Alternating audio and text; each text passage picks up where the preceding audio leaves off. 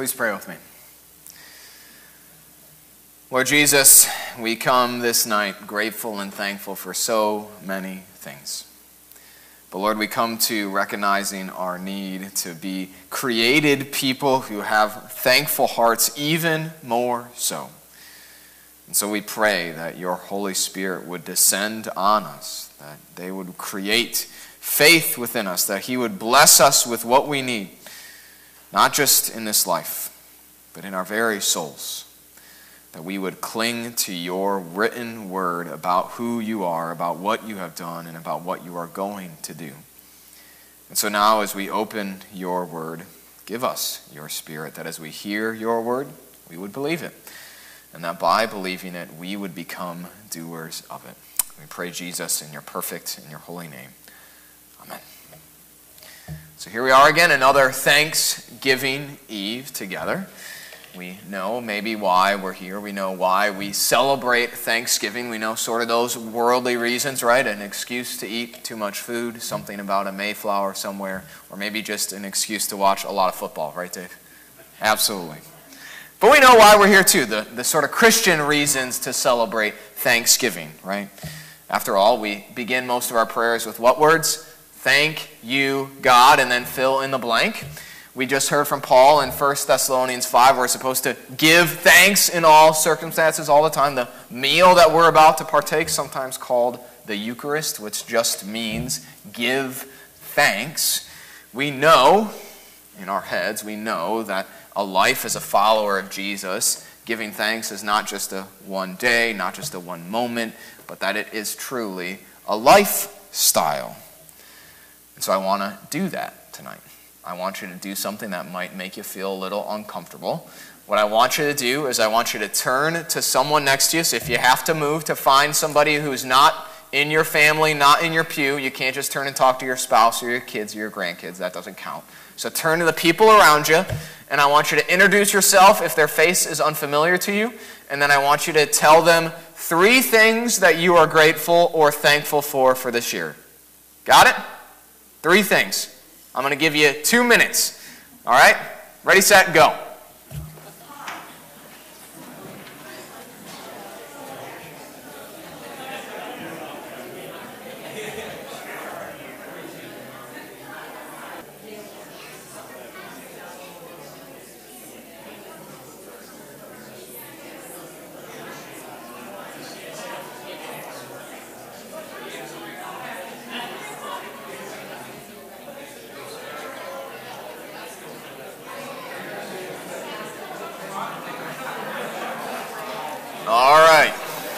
Your two minute timer is up.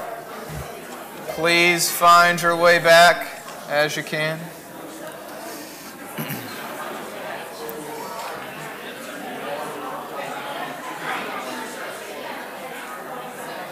It's like I need to do one. I need to do one of those like teacher clap things, right?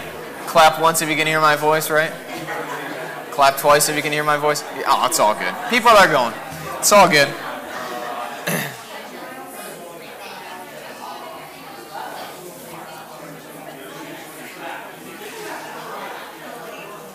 This went really well. You know, I, I did not anticipate it to go as well as this. It's really good. It's really good. We're still going. So, if we are to be people who gather together, right, if that's part of what we believe it means to live out our life as a follower of Jesus, what you just did is an important part of that, right? That we might go, on, go home, go to our family Thanksgivings, and talk about what we're grateful, what we're thankful for. But there's a special place for us to do that together. So be brave, be bold. What did you say that you were grateful? Give me one thing that you talked about in your groups, not someone else's. Give me your own. Lydia. Friends, family, and animals. All three. And not just her animals, all animals. Right? Good. What else? Eileen? Your last hospital stay did not require surgery. Amen to that, right? Thank you, God. Absolutely. Good. What else? Dave? We have a safe place to worship. Mm-hmm. A safe place to worship. And a place at all to worship, right? Absolutely. What else? New job. A new job. Good. Very good. God provides in that. Anything else? Yeah, Vicki?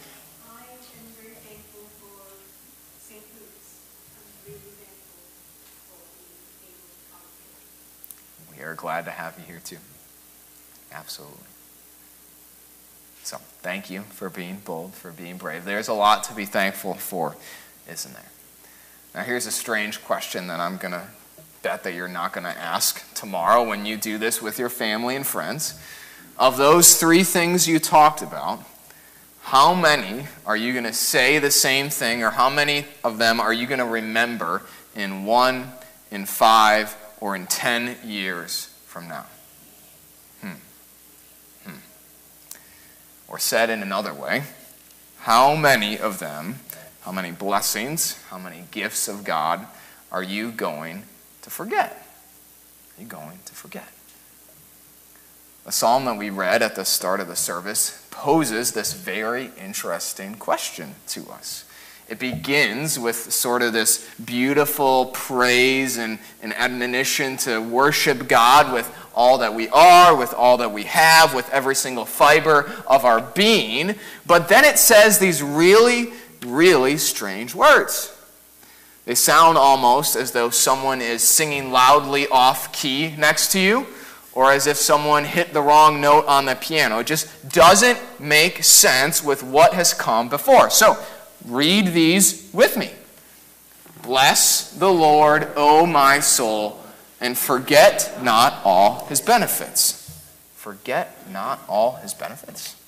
Has he forgotten them already?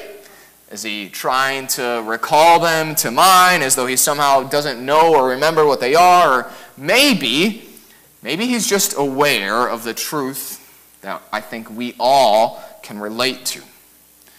When times are good, when life is going well, as we might even so desire it to, it is easy. It is simple to give God thanks and praise, to do what he talks about in the first verse, to praise God with all that we are and with all that we have. But in the difficult moments, in the trying moments of life, if life is this roller coaster, on those moments on the bottom there, suddenly it seems as though we forget. It's easy in those stressful times of life to forget all that our God has done in the past, all that He has done, provided, given, and blessed us with, all of His benefits we're not alone in that sort of thing. It's not just a new 21st century distracted technology age problem. God's people have had this problem ever since they were God's people. So we heard the story from Exodus, or at least part of it, right? At this point, people of God have been brought out of Egypt, and now they're standing at the Red Sea, fearing for their very lives. And what does Moses tell to them in this moment? Just hang out. Just stand still. Just be quiet. God's got it. And what does God do? Well, he splits the sea, they walk through on dry land, and he drowns all of Pharaoh's army. Now, you would think, you would think that this would somehow change their understanding, change their life, change the way they think about God, right? Think of the power, think of the might that they saw him display right in front of them. Wouldn't you think that then they would be able to trust him, to believe that he would provide, to, to never doubt that his hand of provision would be there for them? It seems pretty logical, right? But 72 hours later, 72 hours, three days, three days, they are murmuring against Moses. Why? Not because Pharaoh's army is coming, not because some big bad wolf is coming to get them, but because they're thirsty. Thirsty. And that small little thing suddenly now becomes so big that they are totally and completely forgotten of all that God has just done for them. And so the psalmist urges you, urges me, urges all of us to not forget to not forget because of how tempting it is to forget in those moments, in those difficult times in life. And so the psalmist says, Worship God, praise God with all that you are, but don't forget what He's done.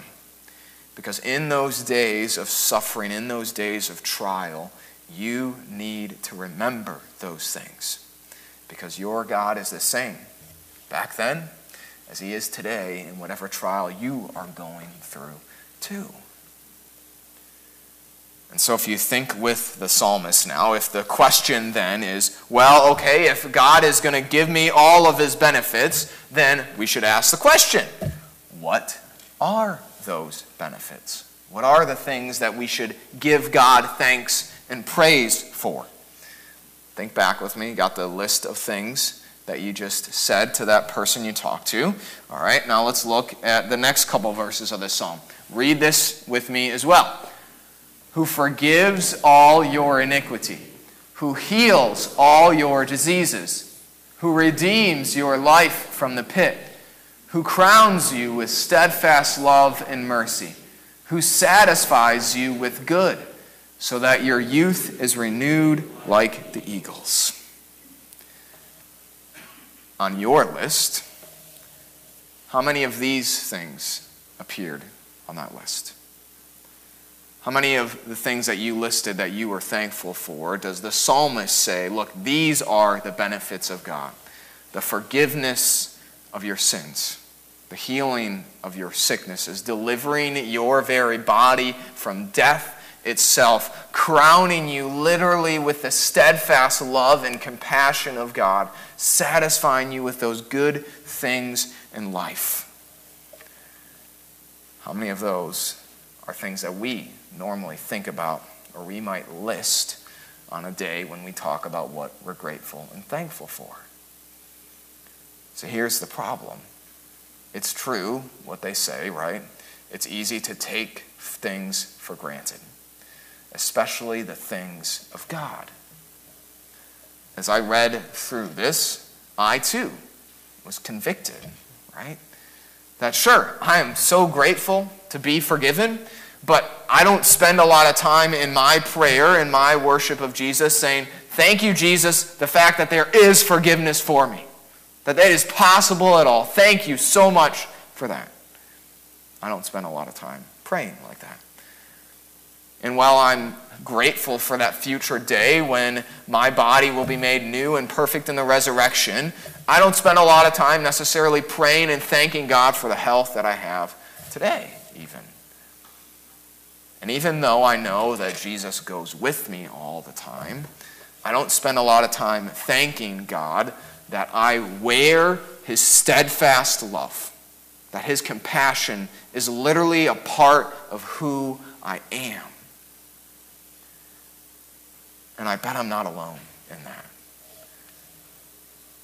It's easy sometimes to say, well, the world out there doesn't necessarily celebrate Thanksgiving in the way they should. But sometimes, if I think we're really honest, if we take a step back and look at ourselves, sometimes we just sound like everyone else who doesn't have faith. That we don't list these great gifts of God when we think about what we are most grateful and thankful for. And so the psalmist is urging us urging us not to forget all that God has done. But he's also urging us, he's pushing before us, he's putting a picture in front of us of the height, the width, the breadth, the depth of love of God for you and the many things that he's given to you. That it's so much more than just the things of this world, that it's intangible things too. That there is true, full, complete forgiveness that there's a future day of resurrection when your frail, broken body and the body of your loved ones who have died in the faith will live again. And that you literally, too, are walking around clothed in the compassion and the steadfast love of your God. Now, those, those benefits, those gifts, those are things to be thankful for. But those also are things that only people who follow Jesus can say thank you to God for. In a few seconds, we're going to confess the first article of Apostles' Creed and its meaning, that Luther writes in the Small Catechism. why we're going to do this is because it helps, again, paint that picture of just how many things and how many different ways God provides for our day and life and just our body and our soul as well. And so as we read through this, I want you to look, I want you to read, I want you to focus on just how wide it is, just how big and how expansive, how many things there are that God gives and that God provides for you on a regular basis. So, we're doing two weird things in the middle of a sermon. So please, I invite you to stand as you're able. We confess together the first article of the Creed. I believe in God the Father Almighty, maker of heaven and earth. What does this mean? I believe that God has made me and all creatures, that He has given me my body and soul, eyes, ears, and all my members my reason and all my senses, and still takes care of them. He also gives me clothing and shoes, food and drink, house and home, wife and children, land, animals, and all I have. He richly and daily provides me with all that I need to support this body and life. He defends me against all danger and guards and protects me from all evil. All this he does only out of fatherly, divine goodness and mercy, without any merit or worthiness in me. For all this, it is my duty to thank and praise, serve and obey him. This is most certainly true. For all this, it is my duty to thank, praise, serve, and obey him. For all this, for life, for salvation, for forgiveness, for resurrection, for every single good gift that we have it is the same words that the psalm begins with Bless the Lord, O my soul. With all that is within me, praise his holy name. Bless the Lord. Do not forget of his benefits. Amen? Amen. We continue as we